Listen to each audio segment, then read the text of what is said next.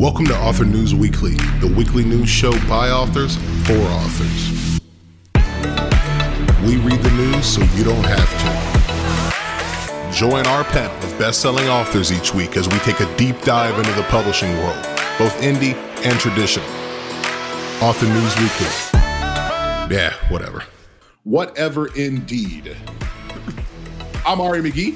Thank you for joining us at ANW this week let me introduce the powerhouse panel that we have today. Uh, we have the author of the Micah Reed series, the Lane Parish Spy Thrillers, as well as the author of the Six Assassins books, Jim Heskett. Hello. We also have the author of the Vigilante Chronicles, the Metamorphosis online game lit fantasy RPG novels, and the Trials and Tribulations series, uh, we all know her as Moira Katson and Natalie Grey, but for the purposes of this podcast, she has allowed us to call her Philippa Warner. Hello. Say hi, Philippa. There we go. Big deal. That way, people can at least get to know your guys' voices or these floating heads orally. Ooh, I want to be a floating head. yeah, well, they're not even watching, so we're just floating voices, which is even creepier. All right. And uh, last but not least, the author of the Harvey Bennett series and the new Jake Parker thrillers, as well as the author of the Six Assassins books. Uh, USA Today bestseller, Nick Thacker. What's up, guys? Very good, very good. And like I said, I'm Ari McGee, and I will get better at that, I swear. So, nothing else to talk about up front. Let's get to the news. Sorry, it was supposed to play it was supposed to play when I clicked it, and it didn't play when I clicked it, so I had to click it a couple times. We got it's it. all right, man. I would be lost behind the board over there like you.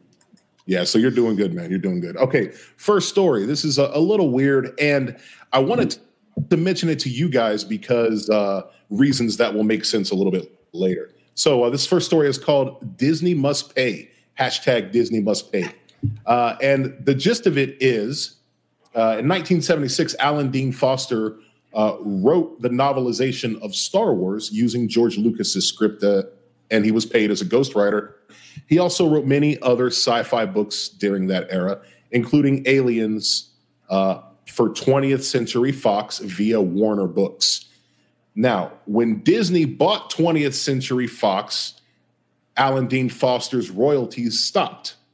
Well, obviously, something was wrong. So uh, Alan Dean Foster contacted SFWA, that's the what Science Fiction Writers of America, and uh, the Disney lawyers are telling Alan Dean Foster and SFWA that they own the rights to Foster's Alien novels, among others, but they no longer have to pay the royalties.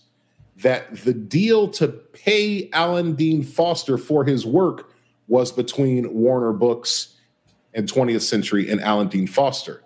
And now that Disney has bought the copyright, they bought the asset for Alien, but they never bought the obligations. And so they transferred it to a different publisher who was still publishing the book with Mr. Mr. Foster not getting any royalties. So the reason I wanted to talk to you guys about this is because uh, you're all accomplished uh, uh, uh co-writers and you're used to working with other people and maybe some of you have done some ghosting. So i just want to see what you think about this and you know what kind of uh, crazy magic is going on black magic over there at, uh, at disney. So black magic definitely. The blackest of magics. What do, what do you think pippa? What's what's the deal with all this? I don't know. It's some bullshit well said. there's there's just nothing else to say. You're like, well, I bought this asset, but none of the responsibilities that go. Like, no, things don't work that way. It's not. It's one of those like Disney throws their weight around because they've got enough capital to drag things through courts for a while, and they're betting that they'll he'll drop the case. Yeah, yeah. and they can afford to pay him.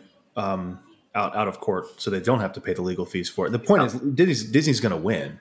I have no question that Disney's going to win in this case, and that sucks. It's bullshit. Um, it's not bullshit legally. It's contractually Disney is in the right. They're in the clear because they bought something, and in that contract, it does not say anything about Disney paying this guy. Um, that sucks, but that's probably just the way it is. Um, I think I, am just trying to figure out a way to get to, to prevent that from happening, and I don't think that th- that this author could have. I don't think there's anything that you could do. The way the legal system, again, I'm not a lawyer, uh, never have been, never will be, but it seems like the way the legal system is set up is whatever the contract says goes and that contract was null and void when it got sold to disney and that's just unfortunate right although ambiguity in the contract does benefit the person who's considered to have lower legal standing and so it's possible that he could sue warner brothers yeah. for writing that contract on his behalf um yeah i mean it that's true. that i don't know i'm not a lawyer but it seems my guess is either he signed something with Warner Brothers that later allowed them to make that exact contract, or he does in fact have a case. The question is simply whether or not he can pursue it. I think he has a case. I'm, I'm agreeing with you. I think that this is total bullshit, and he has a case, and he should, you know, pursue it. Um, the problem is he just is not going to have as much money as Disney, which is why I'm saying Disney will. Win. Oh yeah. Not because they're legally or, or above board or anything Ah, welcome to the legal system.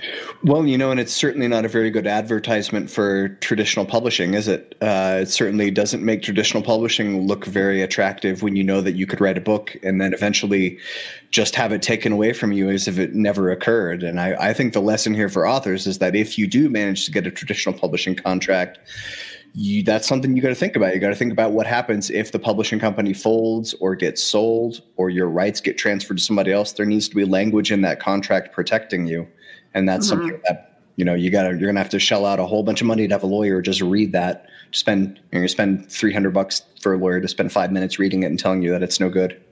Mm, I, so, yeah. I, strangely enough, ironically, I was reading through. I have a traditional publishing contract, um, and I was reading through the contract last night. Um, now, the reason for that was I was trying to find um, if there was any clause, a buyout clause, like if I could get this Jake Parker character purchased, essentially, and then um, relaunch them as my own series.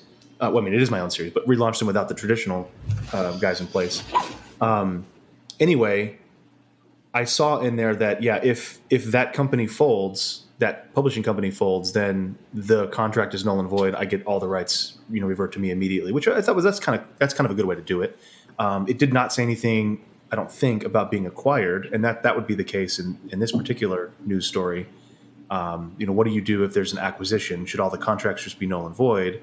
I don't think that would be the best option for the author either, because then all of a sudden they have to re initiate that contract, and you know Disney might not have done that. You know, they might not have said, "Hey, well, we don't we don't want this" or whatever. I don't know. So yeah, there's no good good situation here. I think the bottom line for me is, um, if Disney is listening to this podcast, um, Disney, if you're making money from someone's crap, you got to pay them for the crap. Like that's just the way it is. If you if you guys are selling this thing, pay the person who created the thing um, and and make them whole. You know, either buy it outright and make them whole, or you know, give them royalties on it. That's as simple as it needs to be, and I hope that's what ends up happening in the courts, but I doubt it will. Uh, yeah, so I think maybe uh, one of the lessons about this is uh, you know how how you can get your uh, rights revision structured in these contracts because I know that that's a really big thing uh, to ensure that you know you protect yourself and at least have some kind of valid avenues to get your rights back uh, if things kind of go haywire. So. Um, well, and there's also the fact that a whole bunch of publishing houses, and I'm not sure if we talked about this last week, but a whole bunch of publishing houses have written into several authors' contracts that any benefit they give to someone else, like they have to give it to those specific authors as well. And so mm. if um, like if they give you anything or a higher royalty rate or anything like that, they've got all of these other people that they have to give it to. And that is one of the re- main reasons that they really drag on giving new authors different benefits. And one of the reasons that they might not shift at all and just be like, well, mm. it was that or bust. And apparently you chose bust, which is not always such a loss, but yeah, I think the bottom line for me with with traditional or, or self publishing is how much control do you want, um, and uh, and you know you're either way you're going to give up some opportunity. Um, and with traditional, some of that opportunity is in the form of risk that your stuff may just be locked up for a certain amount of time. and if that's a risk you're willing to take because you get an advance that's that's big or or whatever, then that absolutely may be worth it. But um, it all just comes down to the the individual contract you get, right? Yep. Yep. Indeed. All right, good stuff. So let's move on to story number two. Now, uh, if you listened to us last week, we had a conversation about audio books, and uh, this is a kind of an interesting thing that I see that Find Findaway Voices is doing. Um, you know that I'm not super familiar with. Even, my books are wide, but I'm not currently selling them uh, directly from my website. But you know, Findaway Voices uh, has something that they launched not long ago called uh, Authors Direct, and uh, it's a new direct to consumer storefront that enables authors to sell their audiobooks to fans around the globe. Uh, listeners purchase their favorite audiobooks from an author's direct storefront and listen on a free app available for download on iOS or Android. Uh, if they don't have a device, they can listen with their desktop web browser. And what's in it for authors is uh, you'll earn more. You'll get 70% royalty on every title that you sell. Uh, they, you know, they say the industry standard's 45 to 50%, but I know that it can be as low as 25%, uh, 40% if you pay for your books yourself. They've got some more stuff about sales reporting and things like that. And I actually took a look at it and saw uh, LMBPNs, and uh, looks interesting. It had a bunch of their books up there. So, uh, what do you guys think? Uh, if you're not if you're not locked down with uh, ACX, you think that this is something that's going to be valuable for consumers, or is it just kind of uh, window dressing? I think it's great. I think Amazon really left themselves open in a unusual way with the ACX seven year contract. Like things have evolved so quickly that it made sense for them to try to lock it down. But the amount of backlash they're facing, like it really left the door open for other places like Findaway to make things genuinely a better deal for authors. And like we could see a significant market shift. Yeah. Well, I hope we see a significant market shift because Amazon's got everything locked up so tight. What was that thing they had about a year ago? Was it Audible Romance? Was it? It was like their. Uh, I think it was called Audible Romance. It was their um, their the Audible, KU of audiobooks. Yeah, KU of audiobooks, and I know a lot of authors were super excited, uh, thinking you know they're going to start getting a chunk of the pie every month, but it turned out to be not as generous as KU. It's kind of funny to talk about KU as being generous with the rate, but comparatively, um, people were making pennies of what they would have made from regular audiobook sales, right? And I think eventually, I don't know, does Amazon even have that going now?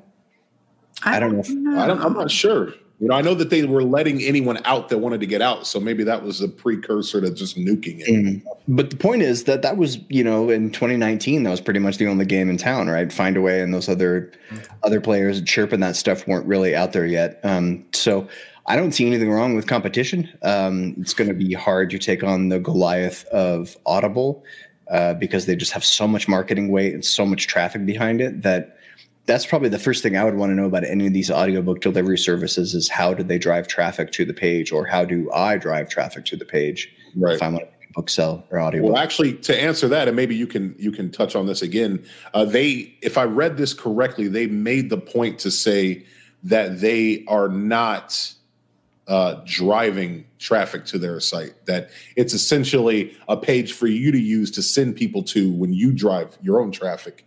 And they spun that as a way to keep the uh, cost down that they're passing the savings on to you but at the same time they're not driving any traffic for you so.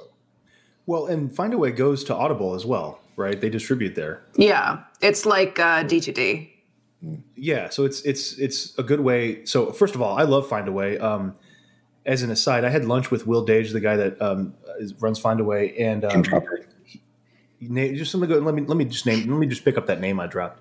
Uh, it, was, it, was, a couple years ago, but the, the, the whole reason Findaway is amazing to me is because Will is amazing. Um, he has a an Instagram account that just um, rates donuts from around the United States. Whenever he goes somewhere, he finds a donut shop, and so that's just. I mean, I would use Findaway just for that. um, that's my my glowing recommendation, my testimonial. I'm actually going to be. So I'm locked down with most of my audiobooks um, and they're starting to come up for the seven year Um, I did all ACX 50 50 narrator royalty split thing. Um, I'm moving in a different direction with some of them, but um, I'm going to be going to Findaway most likely for getting them distributed out there because I want them to be an Audible because that's where most of the, the listeners are.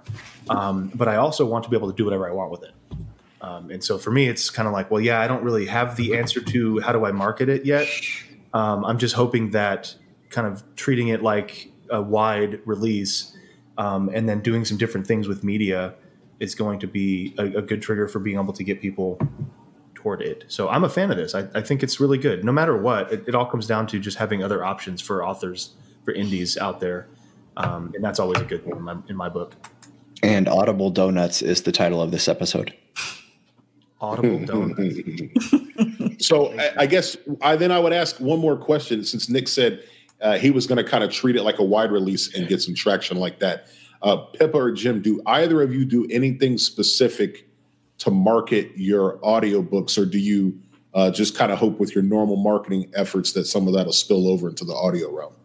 I'm terrible with marketing. I need to get better at that. So no one should take any advice that I have on this scale right now. uh, when it comes to audiobooks, I've I've made every single mistake you can make. if you're wondering, hey, is there an author who's made every possible audiobook uh, production mistake? That would be me. So you could you can just uh, put my picture next to that definition. Um, but I have I have some stuff that I'm just kind of waiting for them to time out so I can get my rights back and I have a lot of other stuff that I haven't started producing in audio yet because everything has changed so much in like the last year or two. I kind of want to see where things are going to go before I commit to doing anything else in the audio sphere. Like I'm I'm content to to sit on my my uh, IP for audio for now and just see how things play out. My solution, right. uh, I know you didn't, you specifically precluded me, all right, from this answer. So thank you for that. Well, I was listening to you, sir, and anyway. you said you, you said you had no idea how to do it, so I didn't want to just throw it in your face again. You know? Oh yeah, but I love to hear the sound of my own voice, so I'll say something anyway. Um, Fair. You know, Fair. So I don't know. I don't know how to um, find new listeners, is what I'm saying. But I, I have some ideas of what I'm going to do anyway, and we'll see if it works. Um, one of those things that I mentioned, different media or new media, is to take the audio narration files um, and underscore them. You know, I'm a, a musician or whatever, so so putting some actual composition underneath them and making them a little bit more like a radio drama, but just read by one one voice, of course. Um, and then I'm going to release that as a podcast for free. Um, and then people can go. I'll have ads at the beginning and end of each episode, like 15 minutes each, right? So it'll be a year long thing. But then, if somebody wants to get the entire thing, either the audio only or the full underscored drama thing, um, they can go to a, my website and download them, purchase them, and download. So, but what I'm getting to is the point is I think with audio um, and, and ultimately with books in general is I want it to be on my own platform that I own. I want to, you know, yeah, sure, I want to be in Audible and be wide and all that stuff. Um, but ultimately, I need to be able to control, or I want to be able to control the entire platform. And I, I never will control Amazon. Um, you know so it's going to have to be my own website where this but i think long term that's just a good strategy for authors to at least think about you know how, how are we controlling our own platform are we able to do direct sales that kind of thing there's just so much more we can do if we have control of those the rights to do that that kind of thing well you know what amazon's going to do in a year or two they're going to open up uh, amazon ads to to audiobooks but it'll only be for ones that are acx ACX exclusive. That's what they'll do. And they'll do that for a couple of years before they open up to everybody. And then that'll be a tough choice. Like, do I stay exclusive and be able to actually run ads and see how well they work? Or do I go off on my own? That's where I'm not. I mean, I keep saying all this, oh, I want to be wide, I want to be wide. I'm exclusive with Amazon for all my, my ebooks. Um, and the reason is very simple. It makes me a lot more money than I would if I was wide. Um, that may or may not be true, you know, uh, in the future. But right now, you know, it's like just with it's like a contract. There's nothing wrong with traditional publishing. I mean, sorry, there's plenty of things wrong with it, um, but every contract is different, and you treat it as its own little microcosm. And it's the same way with with Amazon and KU and being wider exclusive. I'm treating each opportunity um, like with what it is. It's well, I can make more money doing this. So I'm going to do this, but that may not always be the case. I may be on the show one one week and say, "Hey, I'm wide now because I can make more money going wide." Yeah. So, story number three and uh, this is kind of a weird one, you know, in our world of cybersecurity. But uh, NetGalley was recently hacked. They sent an email out to all their uh, members, and it says that with great regret, we inform you that on Monday, December the 21st, NetGalley was a victim of a data security incident. You know, blah, blah, blah. Uh, it's with an abundance of caution that we want to let you know this incident may have exposed some of your information that you've shared on NetGalley. The backup file that was impacted contained your profile information, which includes your login, name, password, email address, real name, and uh, if supplied by you, your mailing address, birthday, company name, and Kindle email address. Uh, we have no evidence of the exposure of this data, but we cannot be, we cannot stay, we cannot rule it out at this stage. And uh, so we expect you'll have some more questions, yada, yada, yada. So my question is uh, Does anyone use NetGalley? And if so, what do you what do you use it for? Uh, because I know it exists, you know, just kind of in the ether, but I don't use it. It seems like some people are kind of upset. So, uh, Nick, do you do you use NetGalley? I don't personally. Um, directly, I should say. Uh, my my publishing company for um, the the or sorry the publisher that's publishing the Jake Parker series uses it to send out their their galley copies and stuff. Um, and so like I got I've gotten an email that I've ignored from them that basically says, "Hey, we're doing this," and I was like, "Okay, I don't I don't really know what that is. I'm kind of with you. I'm a little in the dark as to what the benefit is. I guess I'm assuming it's just a way to get out art copies to a bunch of people. yeah, people. it is. And I would say that most indie authors way of doing it, right? Yeah, um, most indie authors are probably using BookFunnel instead. Yeah, and we're doing it with our own list. I guess NetGalley. The idea is um, you don't have to have a list, right? Because they've got some readers already in their system that would sign up to to review. Yeah. Yeah. So no, I don't use it for that because I don't like paying money for things that I can do for free. Mm-hmm. And some of the, I think a lot of the um, uh, book bloggers, probably now booktubers, that's probably where they get their stuff from from NetGalley.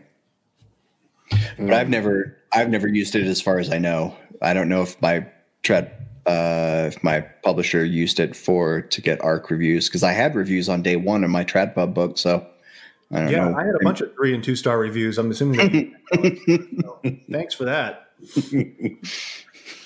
right on. Yeah. I mean, but I don't, I don't really read this genre. Two stars. The lesson for authors in the story seems like that that the the truth is that you need to take care of your data you know that we we work in a very digital industry and so it's very helpful to have something like uh you know like 1Password or lastpass or some kind of password manager that can can inform you of a breach like that maybe even before NetGalley can. And you know don't use the same password everywhere. These are the kind of things that you know a lot of usually non-techie authors have to deal with working in a digital profession. Yeah i would go so far as to say plan on getting your shit hacked at some point. Um, that just just plan on it. Because then if you've planned it's a stoic approach right? If you plan on it then you've sort of prepared for it mentally and hopefully done some things like jim said to, to take care of it. But most of us think we live in this world where we think well it's not going to happen to me. And then it happens um, and and all our crap is gone and or stolen or locked down or whatever and that's not a place we want to be. So yep. Yeah. Yeah to go much more philosophically here just you know abandon the just world worldview and just be like, it's mm. going to happen. It doesn't matter how careful I am. like, Your hard drive's going to crash and you're going to lose data. So figure that out. You're, the NSA won't give you their backup. yeah, I'm more kind of railing against the people who who claim that they want you know more privacy and all the you know website like Facebook you know privacy. I'm like, guys, you, you're staring into your phone to unlock it. What do you think Apple's doing with that information? Like, probably nothing yet. But dude, you guys are all worried about you know Facebook's privacy laws and NetGalley getting hacked and all that. But what you, you're sitting on your phone all day and your face is being recorded by something. I'm sure. Mm. Anyway, mm. that's I'll true. That's true. Maybe we'll circle back around to this. Uh, maybe we'll see if we can put together uh, some advice about security as well as some backup stuff uh, for people in the next uh, upcoming episodes. So maybe we'll get together off air and talk about that. So uh, the final story that I have for us today is the New York Times most popular books of 2020. And now this isn't the normal one about uh, which ones were purchased and things like that. Uh, this was just kind of a snapshot of libraries in New York talking about the most popular books of the year that were uh, borrowed. And uh, it seemed like it was kind of borough specific. You know, Brooklyn had uh, some some more nonfiction type titles. You know, by uh, Ibram Kendi and Robin DiAngelo. Um, you know, and Michelle Obama. And you kind of have to get to Queens before you start seeing some genre fiction. And it's the usual suspects John Grisham and uh, Danielle Steel, James Patterson, uh, James Patterson a few times. So I bring this up uh, because I wanted to touch base with you guys. It is the day before the new year, and we've all had a long year of publishing. You know, none of us, I think, were new this year. So, um, how'd your 2020 turn out book wise? Let's let's not talk about the dumpster fire of the year, but how did your 2020 turn out book wise? What was your most read or borrowed or purchased book this year? Uh, whoever wants to go first. I'm going to look at data first. Oh, there we go. I'll let you know. There we go. I'll go. I don't know what my most read book was or my most purchased. I haven't actually run the year end numbers yet, but this year I rapid released for the first time. That was very interesting. Or, I mean, technically, Nick rapid released because Nick and I co wrote a series that was released on his KDP. We, so I rapid anxiety Jim um, is what I did. Nick Nick is the one who the buttons to make it happen. I was like, "Well, we'll rapid release this," and Jim's like, "Well, it's not written yet," and I'm like, "Shh." my finger over his lips and just don't worry. Don't That's pretty much how summer child. oh, shh, baby, don't you worry about that. he did worry about that, surprisingly. he was right to worry. we got it done though. Let's right see. on. Well, just why we have a little bit of filler time. The number two book in my uh, my main series uh, was my biggest mover this year, and I picked up something like 600 reviews in like the last half of the year. So, Dang, um, awesome. you know, wow. yeah, yeah, it was well, it, yeah, it was a, it was a. I had a BookBub, and then mm. you know, I I, I found that since uh, you don't have to leave a review, you can like leave ratings. That I get a lot more reviews than I used to on some of these books, and uh, you know, I like to as as in as imperfect as it is, I kind of like to use it as a barometer for how many people are going through the books.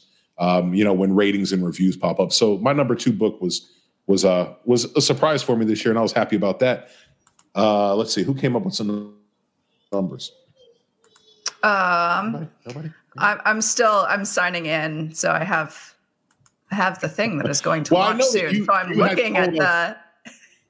Yeah, you had told us yeah. that you were very very interested in data, and so I imagine that you'll be able to pull up uh, exquisite data. So yeah, so here's the thing. Uh, this was a really, really um, weird year for me from mm-hmm. a just everything perspective. I had decided in 2018 to try to get back into working a nine to five. And that ended up going completely disastrously, like things being thrown in the workplace, like just all crazy kinds of shit. And so I left in January, mm. right before the entire world went to hell. And I mm. spent a whole bunch of this year kind of getting better and I have been ghostwriting mostly. And so mm. I know which book I'm the most proud of this year, but that book isn't out yet. So mm. Um, I would say actually probably my Dragon Core series was the biggest seller this year. Good stuff. Um, yeah. For me, it's Harvey Bennett as uh, as it is most years. Um, that is a perennial bestseller. Tends to be well, not I shouldn't say bestseller. That actually means something.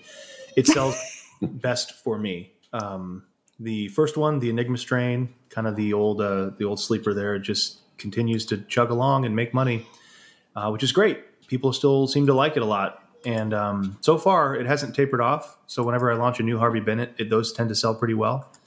Um, but none of them have got gotten anywhere close to the Harvey. To the I think the Enigma strains made me somewhere like not three hundred thousand dollars or something like that. Stupid. Not not last year alone, but in in total, which is great. So um, yeah, that one's been good for me.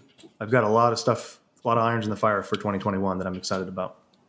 Nice. Planning to uh, to rapid anxiety a bunch of other co-writers as well. I feel like I'm missing out. I rapid anxiety, but like not about anything in particular. So now I'm wondering if I can like monetize that. yeah, you gotta you gotta bottle it up. You gotta bottle it up. All As right. Somebody who suffers from chronic anxiety, it is a great weight loss strategy. right on. Well, all right. Well, if we, uh, Jim, did you have anything else to say before I wrap this thing up? Or are you good? Uh, it's good to be good to be James Patterson in Queens. Apparently, he's huge there. he's he's big in Queens, man. That was my takeaway from the uh, the top ten books of the year. Yeah, yeah. Well, I'm sure if we just give him a holler, maybe we can work with him. Uh, it seems he's pretty liberal with that. So, James, come on the show. We'd love to have you. Yeah, love it. Masterclass is pretty good too. All right, so uh, that's all that we have today. Uh, perfect. I, I tried to time it that time. No, that was my fault. I, whatever. Stay classy, internet. Yeah, I blame me. And uh, in any event, so uh, thanks for listening to Author News Weekly. If you have any tips or any stories that you want us to cover, uh, go ahead and shoot us an email. The email address is anwtips at gmail.com. And I'll try to get it right this time. It's uh, Alpha November Whiskey Tips, T I P S, at gmail.com. And uh, for all of us, thanks for listening. Tune in next week and uh, be safe. Bye, everyone. Bye.